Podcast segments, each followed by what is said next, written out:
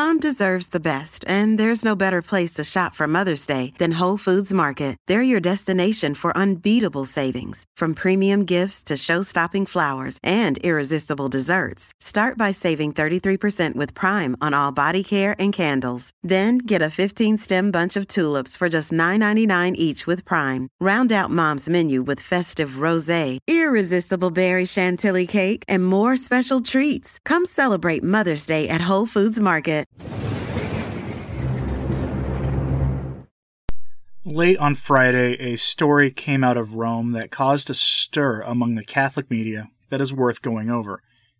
It is a story that goes back to the early days of the Francis pontificate and is a vindication of some of the earliest claims made by Archbishop Carlo Maria Vigano in his first public letter, which had been released on the feast of the Queenship of the Virgin Mary in August of 2018. A letter that transformed the Catholic commentary landscape online, and for good reason, as that letter sent waves through the Catholic world, at least in America. So let's go over the story today the story of Car- former Cardinal Becciu, now Bishop Becciu, and Francis's sudden decision to vacate his position in the Congregation for the Saints. LifeSite, among others, report that a tersely worded note was released from the Vatican, saying that Cardinal Becciu had been dismissed from his role in that office and had given up his rights as cardinal. That's a pretty big deal by itself. Those rights, by the way, include his his right to vote in the next papal conclave. The situation is complicated, but most recently it is tied to an October 2019 appearance of the Vatican Gendarme to the Cardinal Secretary of State's office. The issue at hand is financial in nature, as these things lately seem to be. Edward Pentin is quoted by LifeSite on this and describes a situation involving major firms in Rome and Switzerland and London, including private equity firms. But there are also links to the London property story from last spring, where news broke that the Vatican had funded luxury apartment construction in London as a financial investment using, guess what, Peter's Pence. The amount of funds we are talking here are in the hundreds of millions of dollars range no small sum, and it begs the question what was a cardinal whose principal job was to work on the cause for the canonization of saints doing making investments on behalf of Rome? That's a good question, and I'm sure that is one that Francis asked him in their meeting. According to Catholic News Agency, official records show that Becciu used millions of euros of Vatican charity funds for these investments, and he even directed the money of Vatican and Italian bishops to be used for quote unquote loans for projects owned and operated by his brothers. And there's a nice guy, thinking of his brothers in that way, even that far away from them. Of course, Becciu said there was nothing wrong with any of this, I'm sure he did, and expressed his surprise at the sudden turn of events.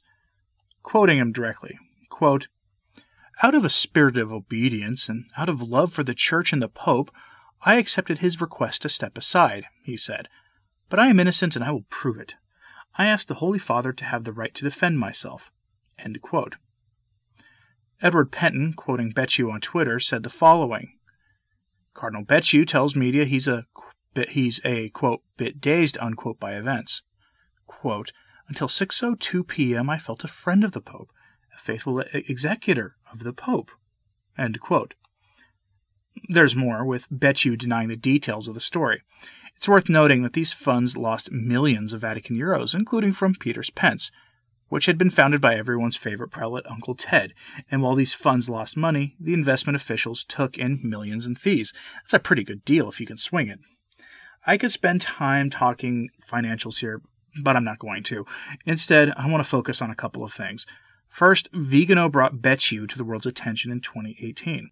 Second, stories like this undermine people's trust in the canonization of saints, as the people who are responsible for investigating the cause of the saints should be of the very, very highest character. Now, first on that Vigano front, in 2018, Becciu was mentioned in the famous letter by Archbishop Carlo Maria Vigano, which stated that the now formal, former cardinal knew in every detail the details of the story involving Uncle Ted. Will Vatican officials finally dig into this angle of the story? Who really knows? But between you and me, I really doubt it. Uncle Ted has clearly been memory holed, and I don't blame the Vatican for wanting to do that. Becciu himself had been asked about what Vigano said about him, and Francis and Becciu responded tersely that Francis barred them from talking about Vigano at all, with anyone. They are to be silent on the issue. Now think about that. Given this broad scope of things said by Vigano, you begin to understand why Rome has been silent on so many questions these days. But this isn't the only story this week that will vindicate Vigano. I have another one for you, tomorrow, unless something major happens, that vindicates Vigano, though on a different subject entirely, something more recent that he's been talking about. So be prepared to hear his name a lot this week, which reminds me, I have elsewhere his recent letters that are too much for here, and if you want to hear them, go to the pinned comment for this video on YouTube and you'll find a link. They're eye opening and will challenge many listening, which was probably the point. They're just a little too spicy for here. But like I said, I suspect we'll be hearing from Vigano a lot in the days and weeks ahead, so be ready for that. But on the issue of Becciu and his role at the Congregation for the Causes of Saints, we should take something seriously. What effect does this have on people's trust in the canonization of modern saints, that entire process? That process had already been changed a lot since the 1960s, like everything else. The trust of many in this process has already been shaken, given the characters that have been elevated in recent years. There is some debate as to whether this is a matter of papal infallibility or not, but technically it has never been formally defined as such. Now, that doesn't mean that the canonizations are not part of the infallible charism of the Pope. It just means that there is still an open debate about it. I'll leave that to the theologians who are far better equipped and, frankly, more interested to participate in that discussion than I am, according to one Vatican governing document for the congregation, though that office does the following quote, The congregation prepares each year everything necessary for the Pope to be able to set forth new examples of holiness. After approving discuss- results on miracles, martyrdom, and heroic virtues of the various servants of God, the Holy Father proceeds to a series of canonizations and beatifications. In other words, this office, until recently headed by Bishop Becciu, was responsible for doing real work that required high levels of trust from the Church as a whole, but also the Pope himself. What could go wrong having Becciu involved in this? Do you see why this could undermine the integrity of the process?